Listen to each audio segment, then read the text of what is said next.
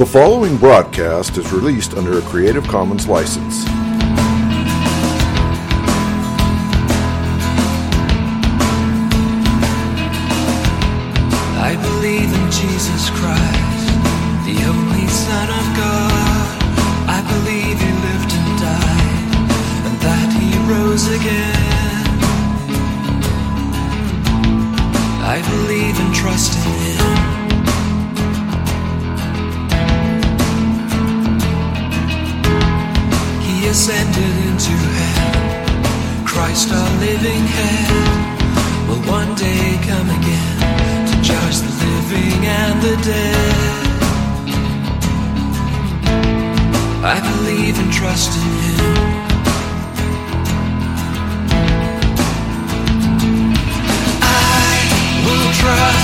In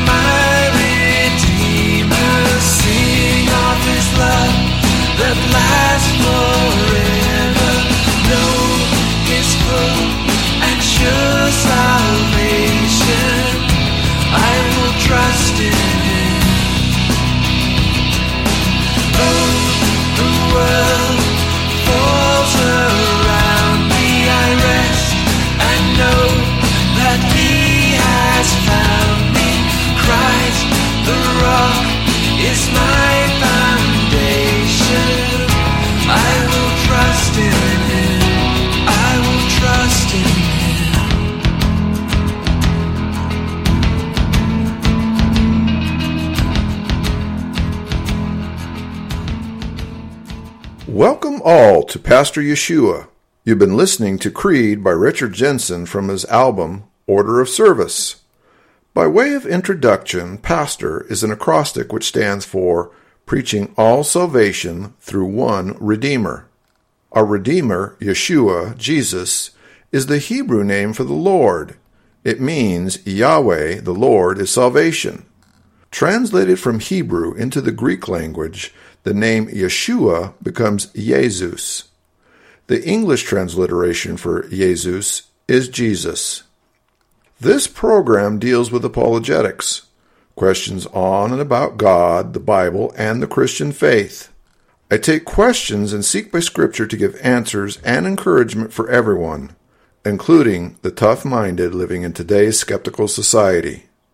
And now, let's join Pastor Yeshua.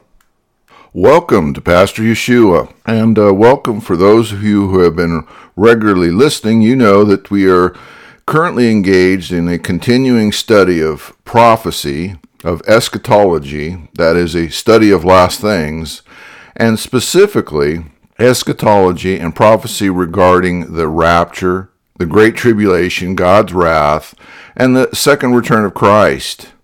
Now, as you know, thus far, we have been doing something that the church, especially the evangelical church, has uh, uh, neglected to do for the large part of the last uh, at least thousand years or more, which is to look at these issues, not simply isolating the various passages in the New Testament which allude to these issues, but rather looking through them in and through the prism and context of Leviticus chapter 23 and accompanying passages in the Old Testament, which outline and specify the feasts and festivals which God prescribed and commanded to Moses as his appointed times.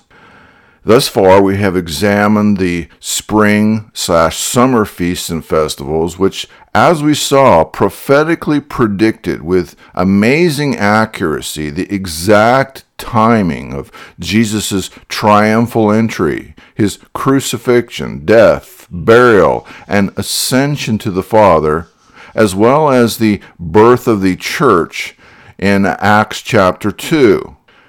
Uh, we next looked at the interim period between the spring summer feast and festivals and the fall winter feast and festivals, which some refer to as the gap theory or the times of the Gentiles or the church age.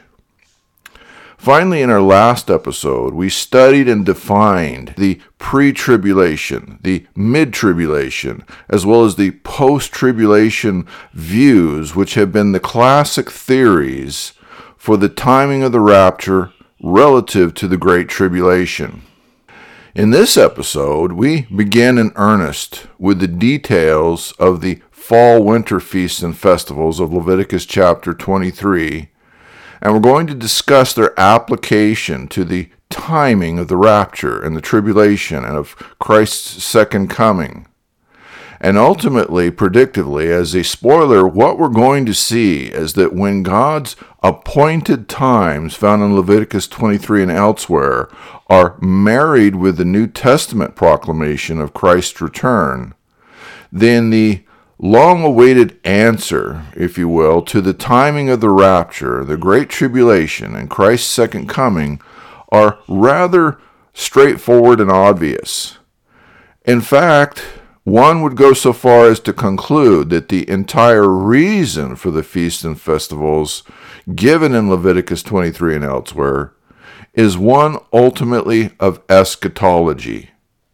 God wanted his people, his believers, his children to know what he was going to do ahead of time. Why? Because by doing so, God shows his overall control, his sovereignty, so that by being able to trust Him in these areas and show faithfulness, we can then trust Him in other areas, such as our salvation, our sanctification, and ultimately our glorification to be with Him for all eternity. So, this being said, let's take a look and dive into the fall winter festivals of Leviticus 23 and elsewhere. As you will recall, the first official feast or festival of the uh, fall winter season falls within the month of Tishri. This feast or festival has various names and various themes which are given by the uh, Jewish people by culture and by history. So it's important to pay attention to these names because they're going to give us clues as to what they're referring to. So, the first feast or festival is that of Yom Teruah, that is the day of shouting, or also alternately called Yom HaKeseh, the hidden day, or Rosh Hashanah, as will appear on your Gregorian calendars, which means head of the year. In other words, it would be the Jewish uh, January 1st, the Jewish New Year, if you will. It's also called, quote, the day of awakening blast, unquote. It's also referred to as the, quote, day of concealment. Its themes are that of marriage, resurrection, rapture, the coronation of God as King of Israel, the uh, return of Messiah, uh, various titles here, all of which give us some strong indications about what this feast or festival is pointing to as a type. Now, again, this feast or festivals, as we previously discussed, are found in Leviticus chapter 23, verse 24, and also Numbers chapter 29, verse 1. And by reminder, the Jewish month of Tishri falls within our Gregorian month of September and October, depending on how that exactly works out. But in any case, what we need to remind ourselves of is that in the case of every Jewish month, the Jewish month is dictated by the various phases of the moon. So, in order to know when the first of any given month was coming, the Jewish people would have to look up, and when the new moon appeared in the sky, they knew that that signaled the first of the month. Now, by tradition, because uh, this was not just to be a haphazard sort of situation, the high priest would appoint two witnesses who were dedicated to uh, officially look up into the sky and to be looking for the new moon. And when these witnesses saw the new moon, their job was to then contact the high priest and let the high priest know that they had respectively observed the new moon. The high priest would then himself look up and confirm that, in fact, yes, there's a new moon in the night sky. At this point, then the high priest's job was to then officially declare that the first of the month had begun and that any feasts or festivals which might be occurring in that month could then begin. uh, the Jewish people did not have the luxury of just deciding for themselves. This had to be officially done in order for things to proceed. So this is these are important concepts we need to understand as non-Jewish people. Lastly, in order for uh, the people of Jerusalem and the outlying areas of Israel to, in fact, be aware, since there were no cell phones or telegraphs or any of that kind of thing, once the new moon had been sighted, they would light signal bonfires on high hills to uh, notify the Jewish people. So that was how that took place. Now, with regard to Yom Teruah and Tishri the first, uh, it's important to understand that this feast or festival is the only the only feast or festival within the Jewish month which falls on the first of the month. Now, why is that important? This is important because uh, we're going to encounter some uh, various challenges, shall we say, with regard to sighting the moon, such as atmospheric conditions, clouds, uh, fog. So they might not be able to see it right away. And as a result of that, in order to be faithful to God's command, what ultimately the Jewish people did was, with regard to Yom Teruah, it's the only feast or festival where they actually consider two days, two 24 hour periods, as one day. Now you might ask, well, why do they do that? Well, the reason they do that is in order to give themselves enough time within that 48 hour period to actually see that new moon. They don't want to miss it. And if they narrowed it down to just a 24 hour period and that day happened to be a very bad day with a lot of fog, a lot of clouds, and so forth, they might not see it and they might miss it. So they officially consider two days as one every year for this particular uh, feast or festival. Now, this is going to be important going forward, as we'll see, but just put that in your uh, feathered cap, if you will, and and, and hang on to that thought. Now, just some more cultural nuances of Yom Teruah. Even today, Orthodox Jews believe that Yom Teruah marks the sixth day of creation. That is, a, would be our Friday, or the day preceding the, the Shabbat, or the Sabbath, which would be the day of rest. So it would, uh, the sixth day would be the creation of Adam and Eve. And what is extremely instructive about the ultimate meaning of this festival is that the Jews consider that God gave them this festival to teach them about the resurrection of the dead, the coronation of the Messiah, the wedding of the Messiah, and the freeing of the slaves. Again, these are all concepts that come from Orthodox Judaism and uh, have nothing to do necessarily with Christianity, but we can clearly see a very messianic Christian concepts in these themes. So, what happens on the actual day of Yom Teruah? Well, as we stated, because of the previous month of Elul, we had the festival, the unofficial festival, if you will, of Teshuvah, as you will recall, wherein the Jewish people would begin to blow trumpets in order to signal 40 days of repentance and preparation for this up and coming festival of Yom Teruah. So, uh, that being said, we now have 40 days of trumpet blowing and preparation and of repentance and of turning to the Lord. And now we have the first day of Tishri with the new moon, and here comes Yom Teruah. So on the actual day of Yom Teruah, at the beginning of the festival, it's signaled by uh, a blowing of various trumpet blasts. All total, the trumpets which are blown are approximately in the neighborhood of a hundred trumpet blows. But these are very specific trumpet blows that are uh, have different lengths and different tones and different things like that, all of which mean specific things to the Jews. In any case, uh, the trumpet blows in general, uh, the first is called the Tekiah. It's a long single blast. It's a straight, plain, smooth, continuous note, and it's to symbolize the expression of joy and contentment for the beginning of Yom Teruah.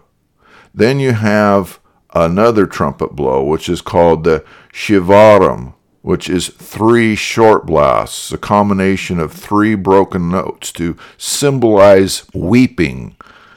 Thirdly, you have the uh, Trua, which are a series of extremely short blasts, which are a combination of nine staccato notes in a very quick succession of short uh, trills.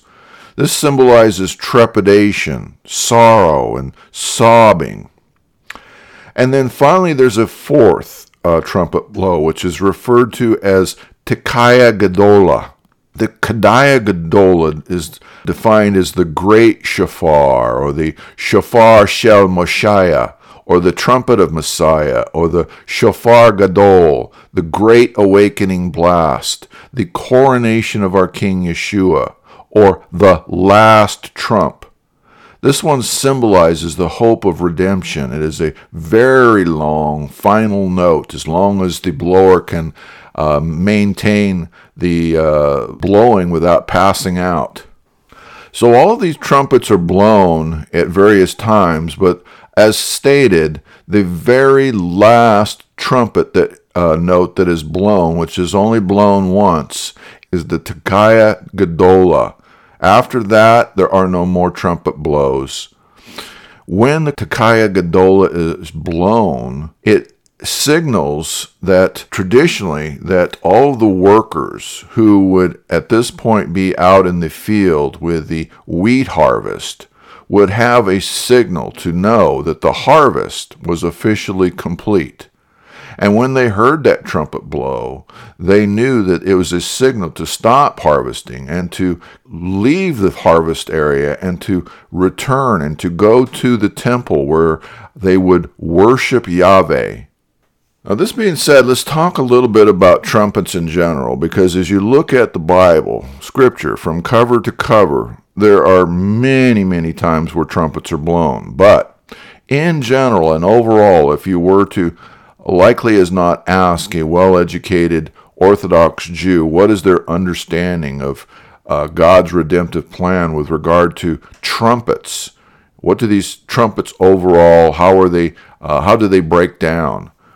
Well, they would likely say that uh, there are three, and that the first trumpet, which is significant to them, would be found in Exodus chapter 19, verse 19, where uh, the trumpet is blown, as you'll recall, on Mount Sinai, and God therein meets with the people at the foot of the mountain, and he engages in basically, if you will, a marital relationship with the people uh, at Mount Sinai and the giving of his covenant law as a signal of their obedience to him. Secondly, there would be, and this would be a New Testament concept, but nonetheless, we have this reference of quote unquote the last trumpet found in 1 Corinthians chapter 15 verse 52 and also 1 Thessalonians chapter 4 verse 13 through 18. In both cases, Paul is talking to churches wherein he's talking about the soon and coming return of uh, Messiah, who they had been looking for ever since that he ascended to the Father there in uh, Acts and told everyone that was looking on that he would return in like manner. And therein in 1 Thessalonians chapter 4 verses 13 through 18, Paul is talking to the Thessalonian church who are uh, almost somewhat despondent, if you will, with because apparently there was somebody who came into the church, whether it be a false brother or somebody else, or by letter or in person, who had suggested that because they were undergoing such great persecution, such great tribulation, and all of that, that the fact was that they were currently in the middle of the great tribulation and undergoing God's wrath and that was why they were seeing all this stuff that was going on. They had already missed the rapture, if you can believe that. And so Paul, who's looking at this and hearing about this, says to them in verse 13 of chapter 4 of 1 Thessalonians, he says, I would not have you to be ignorant, brethren, concerning them which are asleep or dead, those brothers and sisters in Christ who had fallen asleep and died at that point. I, I don't want you to be ignorant concerning those people that have died. That I don't want you to sorrow, even as others which have no hope. He's talking about those who don't know Christ. In verse 14, he says, For if we believe that Jesus died and rose again, even so them also which sleep in Jesus God will bring with them. So, in other words, they may have died and their physical body is buried somewhere, but when Jesus comes, those that have died, he's going to raise them and he's going to bring them together with us. And in verse 15 he says, For this we say unto you by the word of the Lord, that we which are alive and remain unto the coming of the Lord shall not prevent them which are asleep. So he's simply saying the first thing that's going to happen when the Lord returns is the dead in Christ are going to be raised. And as soon as they're raised, the next logical uh, thing that happens is going to be those that are alive are going to be transformed. And they're going to receive a glorified body, and both the dead and those that are alive are going to ascend with Christ to be with Him forever. And that's what he says in verse 14. He says, For the Lord himself shall descend from heaven with a shout, with the voice of the archangel, and with the trump of God, and the dead in Christ shall rise first. Then, verse 17, we which are alive and remain shall be caught up, raptured together with them in the clouds to meet the Lord in the air, and so shall we ever be with the Lord. Verse 18, therefore, comfort one another with these words. Again, in uh, 1 Corinthians chapter 15, a classic chapter clearly dedicated to the crucifixion, the death, the resurrection of Christ as the cornerstone of our faith and, and our belief. And what does he say there? It's even entitled in my Bible, it says the mystery of resurrection. In chapter 15 of 1 Corinthians, he segues and he says, Now, this I say, brethren, that flesh and blood cannot inherit the kingdom of God, neither doth corruption inherit incorruption. Verse 51 Behold, I show you a mystery. We shall not all sleep, but we shall all be changed. Verse 52. Pay attention here. In a moment, in the twinkling of an eye, at the last trump, for the trumpet shall sound, and the dead shall be raised incorruptible, and we shall be changed. Verse 53 For this corruption must put on incorruption, and this mortal shall put on immortality. Verse 54 So when this corruption shall put on incorruption, and this mortal shall put on immortality, then shall be brought to pass the saying that is written Death is swallowed up in victory. And it continues, and you can read on your own. The important thing is this issue in particular in verse 52, which talks about, uh, quote unquote, at the last trump, for the trumpet shall sound, unquote. Now you have to ask yourself, both the Corinthian church and the Thessalonian church, imagine yourself sitting in the congregation and hearing this message from Paul, and he says these things about a trump, a last trump.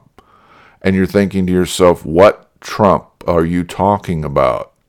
Uh, is he just being euphemistic and saying, you know, as we do today, uh, uh, when something happens, you know, we blow a trumpet in order to signal something, and that's all it is, is just some euphemistic re- remark? Or is it referring to something specific that they would have been aware of as Jews? Let's recall that all of the people, for the most part, that he's talking to in both uh, books are largely Jewish people.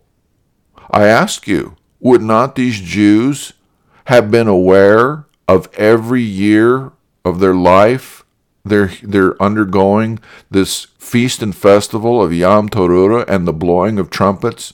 Would not they know about the Tekiah Gedolah, the last trump? Of course they would.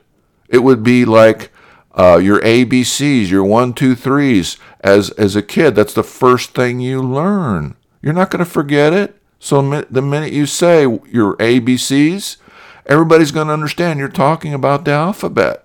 Same thing here. When he talks about the trumpet, everybody knows he's talking about the Feast of Trumpets. That's what he's talking about. And the last trumpet being the Tekiah Gedolah. It's straightforward, but you don't understand that unless you have this Jewish mindset.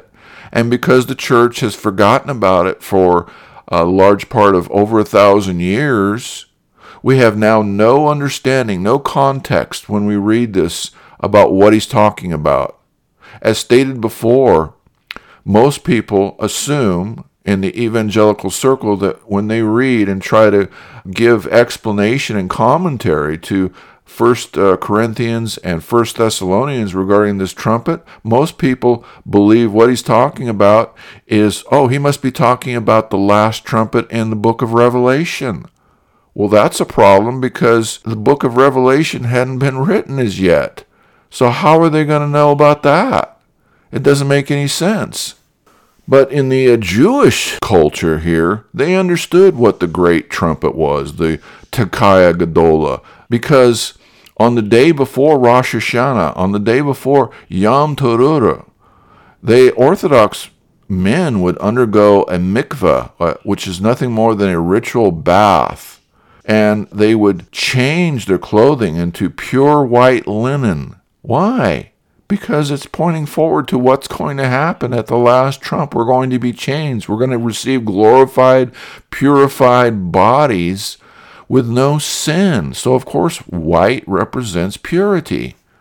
Further, the, th- the theme at this time of the year for the Jews, as stated, is repentance, reflection, prayer, self reflection, the concept that God has quote unquote books that He writes our names in, and He's going to write down who will live and who will die.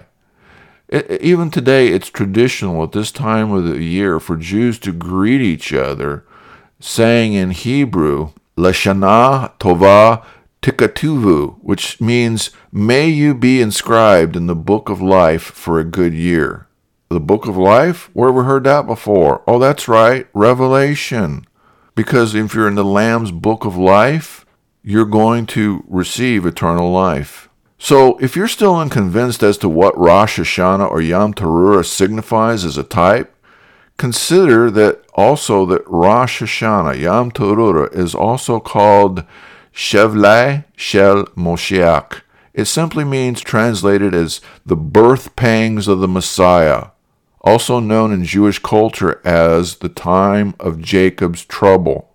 If you don't know what Jacob's trouble is, basically what that means is the great tribulation, God's wrath being poured out.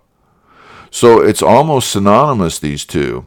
So let's be clear. What we're talking about here is we've formally wound up with uh, Pentecost, with the uh, harvest of the Christian church, the Gentile peoples being brought in, and then Yom Teruah, where the trumpet is blown, and we have this idea that there's the return of the Messiah and the transforming of people from death to life and those who are alive being transformed. It sounds like we're talking about the rapture. Now, at this point, there's more to say about the month of Tishri and the Feast or Festival of Yom Teruah. I encourage you to be patient because you're going to see that as we add information with the subsequent feasts and festivals which follow Yom that the overall chronology is going to fit hand in glove with what we understand of a pre tribulational model. So, until then, this concludes this episode. Please join me for the next. If you have any questions about God, the Bible, or the Christian faith, I encourage you to send me an email at pastor underscore Yeshua at yahoo.com. That's P A S T O R underscore Y E S H U A at yahoo.com. Thank you for listening. The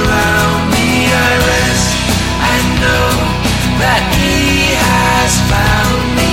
Christ the rock is my foundation. I will trust in him. I will trust in him. I will trust in